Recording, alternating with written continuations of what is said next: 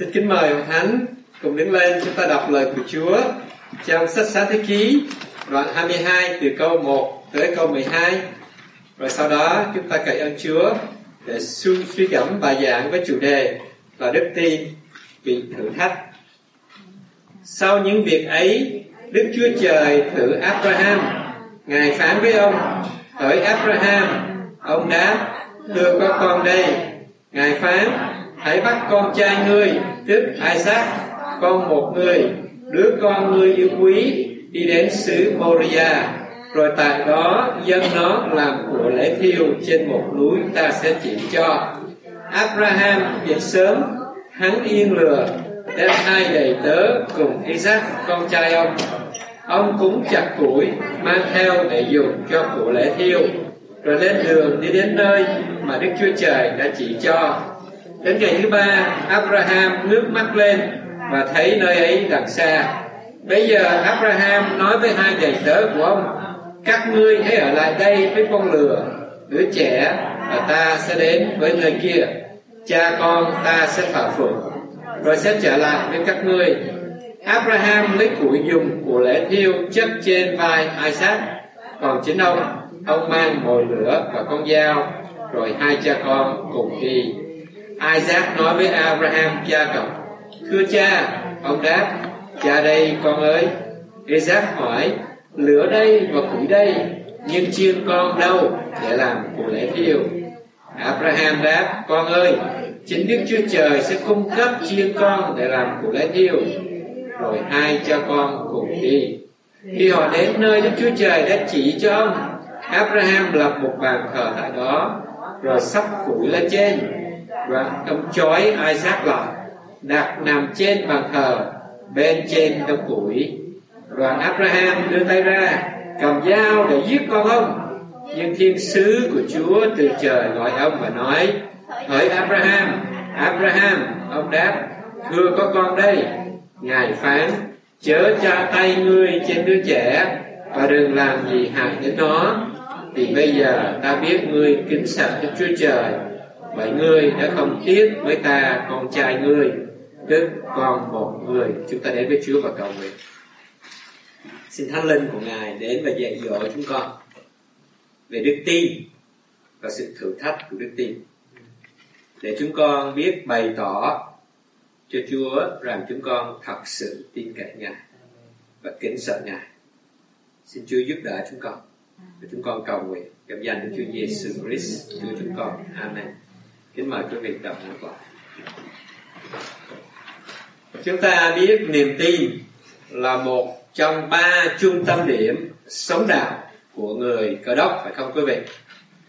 Đó là đức tin, tình yêu thương và sự hy vọng. Đức tin là cái hơi thở cho sức sống tâm linh của mọi kẻ tin. Chúng ta sống không thể nào thiếu niềm tin giống như là thể xác của chúng ta sống không thể nào thiếu hơi thở được, phải không?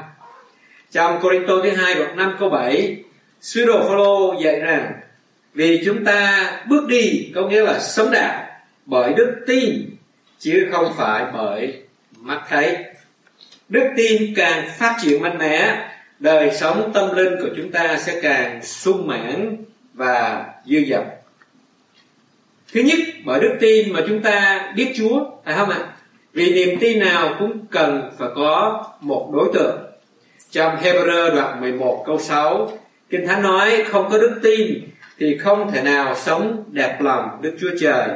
Vì ai đến gần Ngài phải tin rằng Đức Chúa Trời hiện hữu và Ngài là đấng ban thưởng cho những ai tìm kiếm Ngài.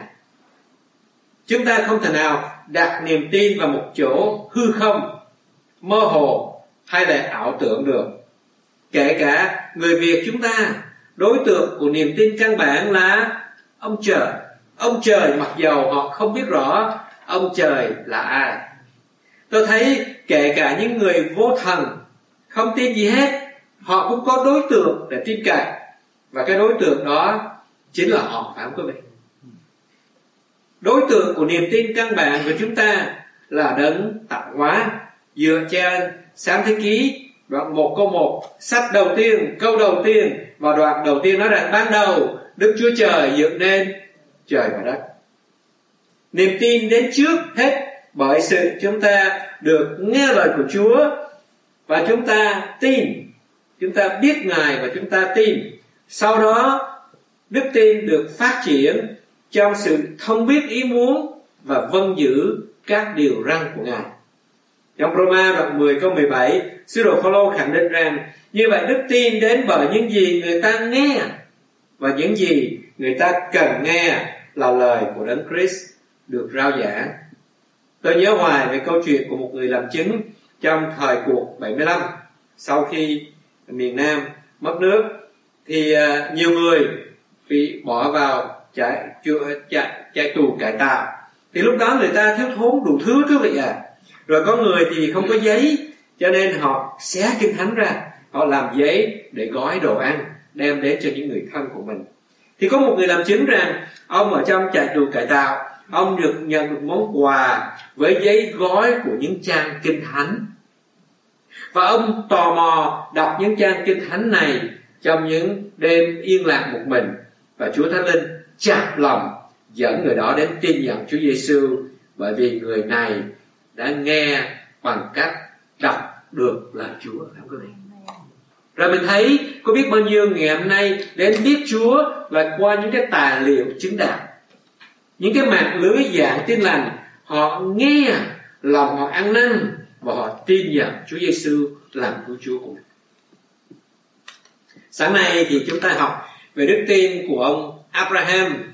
Ông là tổ phụ của người Do Thái, là một cái dân tộc mà từ đó sau này đấng cứu thế Giêsu đã đến trần thế. Abraham kinh thánh nói sinh ra và lớn lên ở một cái vùng đất của người Chaldeans. Ngày nay là thuộc địa của dân Iraq. Trong Joshua đoạn 24 câu 2 thì có chép ngày xưa Abraham và cha ông thờ thần tượng.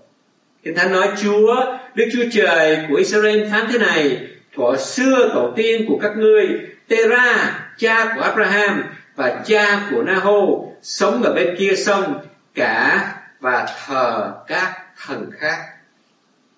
Dân tộc Chaldeans có điểm đặc biệt là họ thờ rất là nhiều thần. Nhất là cái thần gọi là thần Nana là thần mặt trời. Đối với người Chaldeans, chu kỳ hoạt động của mặt trăng ảnh hưởng đến sự sinh sản, phát triển hay suy tàn cho cuộc sống và cũng là cái thước đo cho lịch hàng năm của họ. Trong tất cả các vị thần, vị thần Nana, vị thần tối cao, vì là nguồn sinh sản cho mùa màng, đàn gia súc vật cho dân gia tộc mình và những lời cầu nguyện và lễ vật được dâng lên thành mặt trăng để cầu xin sự phù hộ cho họ. Nhưng mà khi Đức Chúa Trời đến và kêu gọi Abraham, lúc đó ông còn gọi là Abraham. Trong sáng thế ký đoạn 12 câu 1 và bảo Abraham phải rời bỏ quê hương của mình, bà con của mình, nhà cha của mình, kể cả tôn giáo của mình nữa mà đến một vùng đất mới. Niềm tin của Abraham nơi Chúa được bắt đầu khi ông được nghe tiếng Chúa phán của mình. Ông nhận được mặc khải trực tiếp đến cho mình. Thần mặt trăng Nana là các vị thần khác, là những đối tượng được tôn thờ với một khoảng cách xa. Không có mối tương giao với Abraham, nhưng Abraham nghe được tiếng Chúa đến gần và phán trực tiếp với ông và ông tin ngài. Niềm tin được bày tỏ sau đó là khi Abraham vâng lời Đức Chúa Trời, ông đi từ miền đất tên là Haran đến xứ Canaan khoảng 450 dặm. Và khi đến đó, ông đã xây một cái bàn thờ cho Đức Giê-hô-va tại Sichem sáng thế ký đoạn 12 câu 7 nói rằng để ông thờ phượng ngài.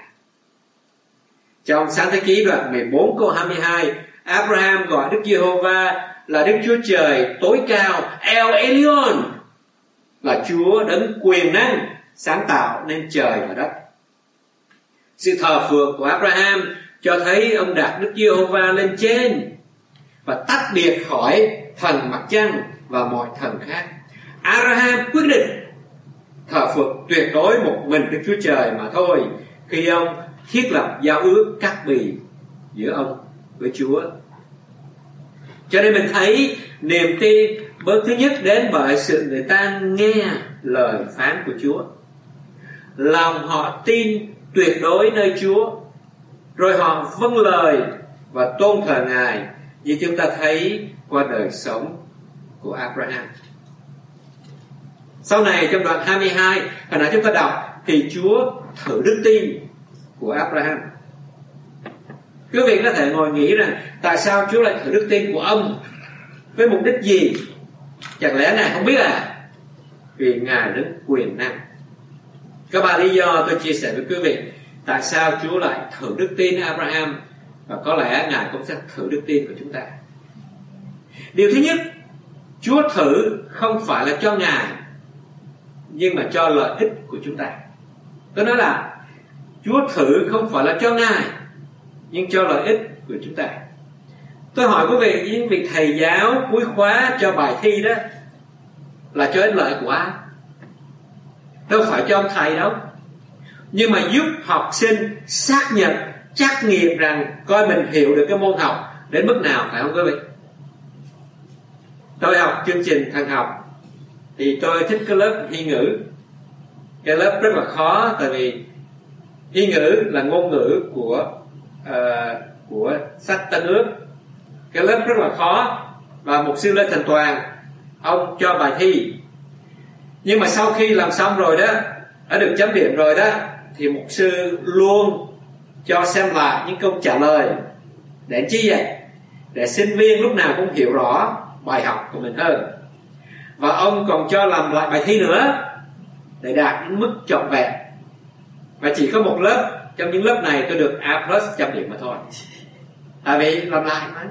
Hiểu rồi, hiểu bài học rồi, làm lại, lúc nào cũng một trăm phần trăm hết thưa quý vị, lợi ích cho chúng ta trong sự chúa thử thách là để làm gì?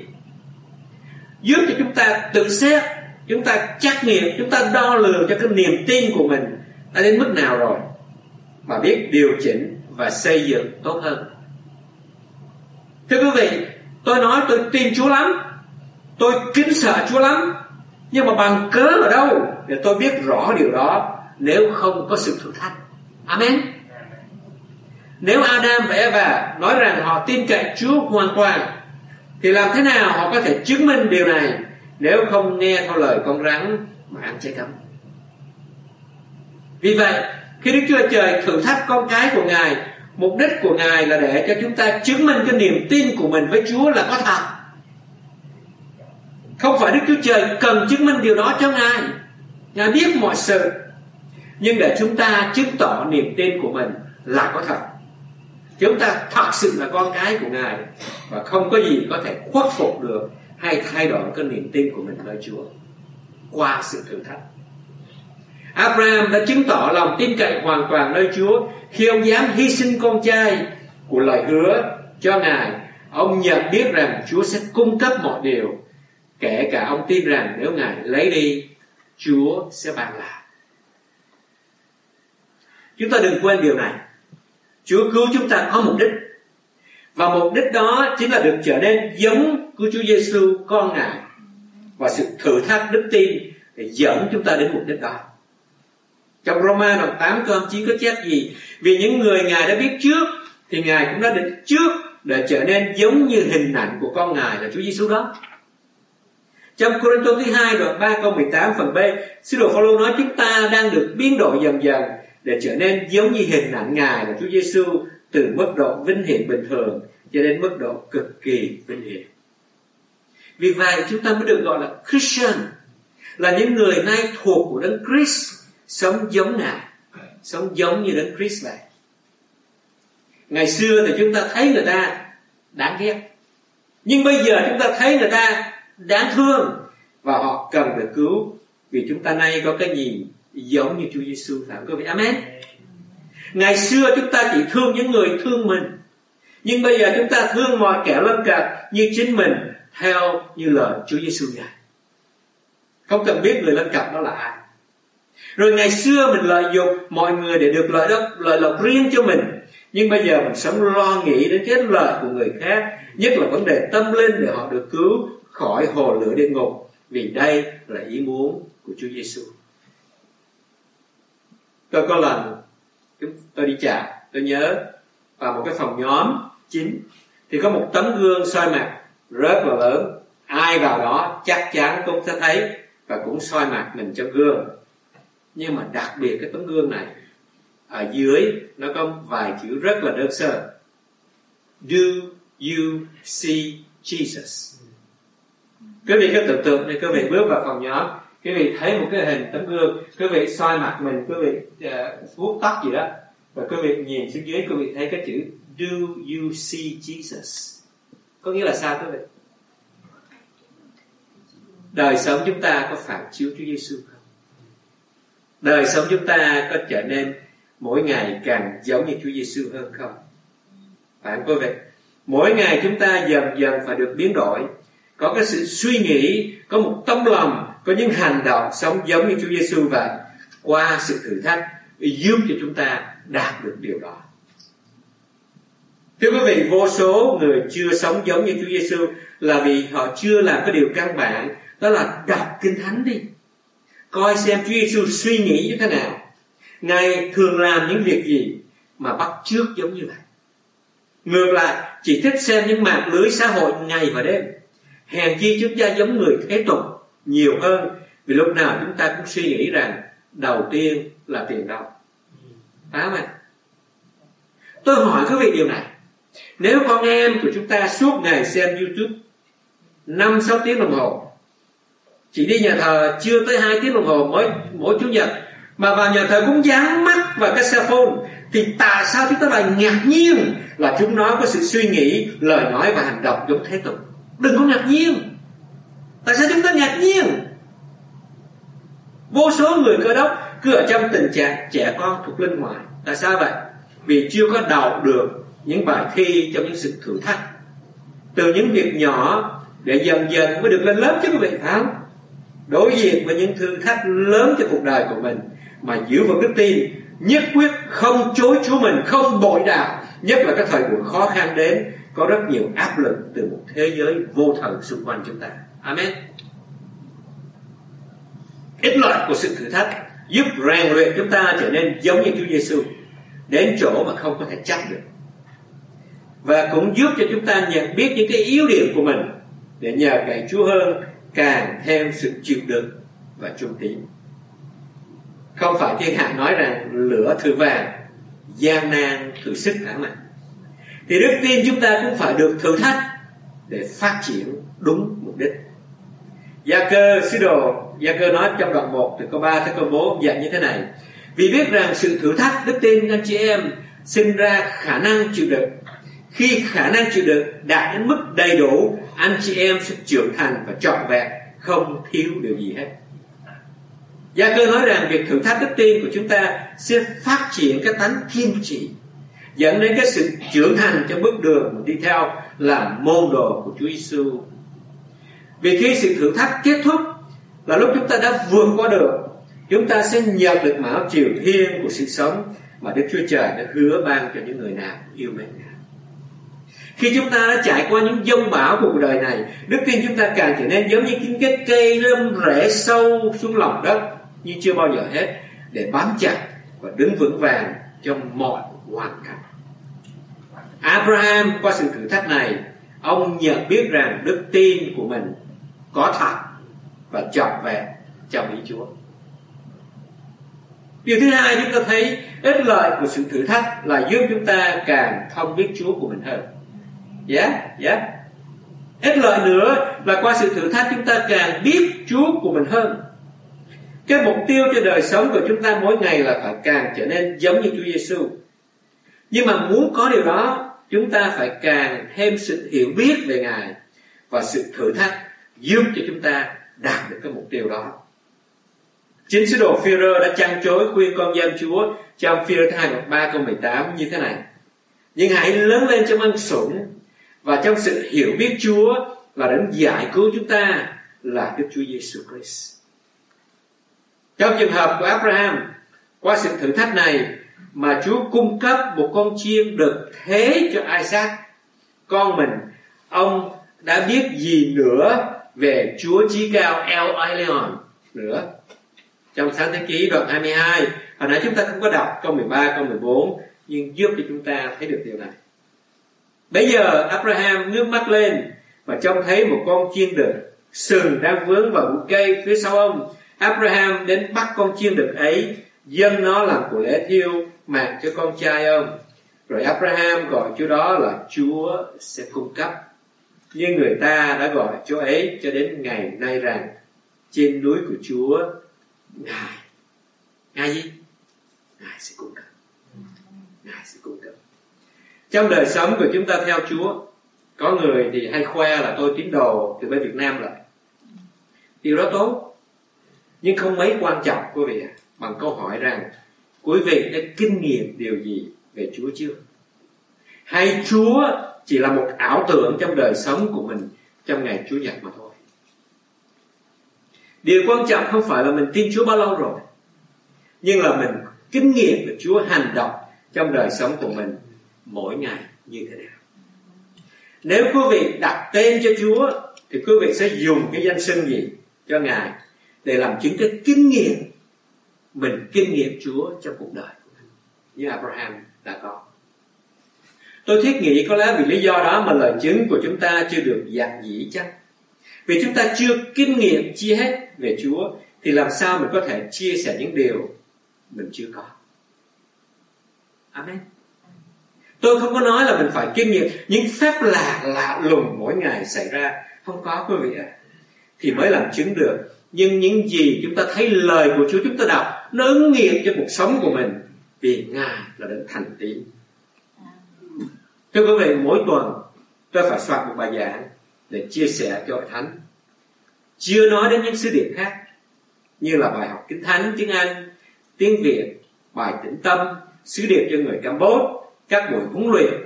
Nếu nhân lên một năm có thể trên 150 bài và ít có bài nào giống như nhau hết. Quý vị để ý đi. Quý vị biết là tôi cầu nguyện rất nhiều mỗi tuần. Xin Chúa Thánh Linh giúp đỡ và tôi cũng biết là nhiều người cầu nguyện cho tôi soi sáng cho mình biết phải giảng gì. Và trong suốt hơn 25 năm, Ngài luôn trung tín, ban cho sứ điệp đầy đủ mỗi tuần.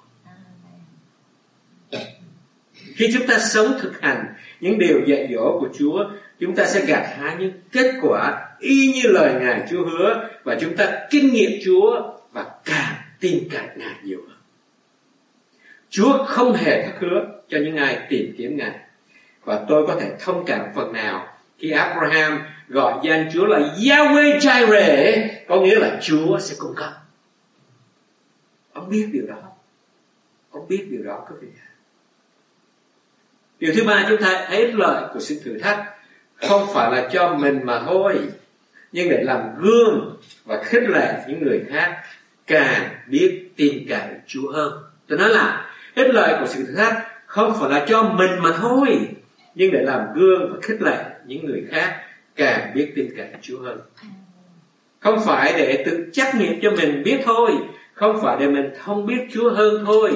Nhưng khi Abraham bị Đức Chúa Trời thử thách về việc hy sinh Isaac Isaac và qua sự vâng lời trọn vẹn, ông đã làm chứng cho cả thế giới rằng ông là người cha của đức tin. Đó. Roma đoạn 4 câu 16 nói rõ điều đó. Thế thì nhờ đức tin tiếp nhận ân sủng mà lời hứa được bảo đảm cho cả dòng dõi của Abraham. Không những chỉ cho dòng dõi ở dưới luật pháp, nhưng cũng cho dòng dõi đức tin của ông nữa. Ông chính là tổ phụ của tất cả chúng ta.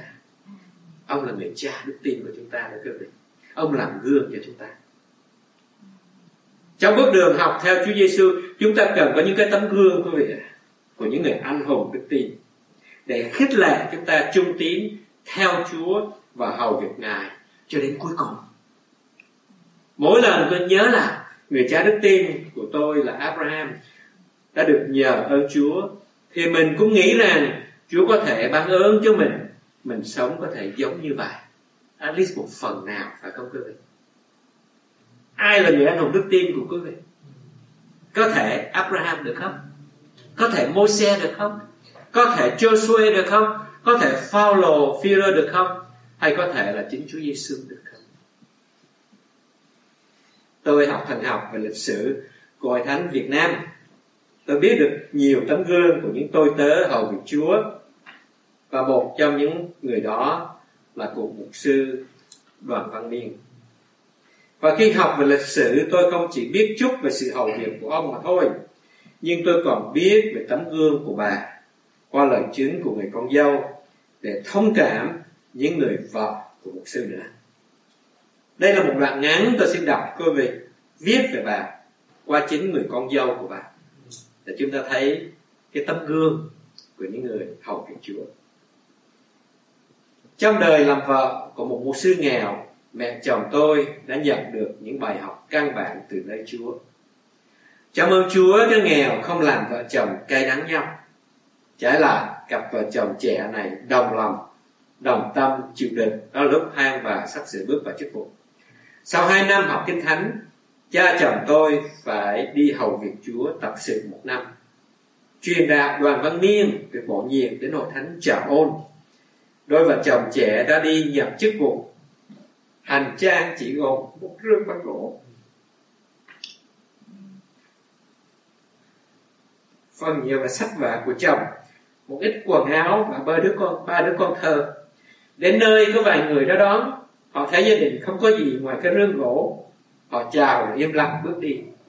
Theo chân họ, về đến nhà thờ thấp tư nghiệp họp ẹp.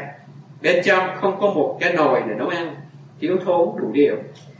Tiền dân hàng tháng không đủ mua gạo. Lâu lâu, lấy đâu mà mua thức ăn? Cả hôm, có hôm cả nhà không có gì để ăn chiều tối đến mẹ chồng tôi bảo, bà con uống nước nó để ngủ.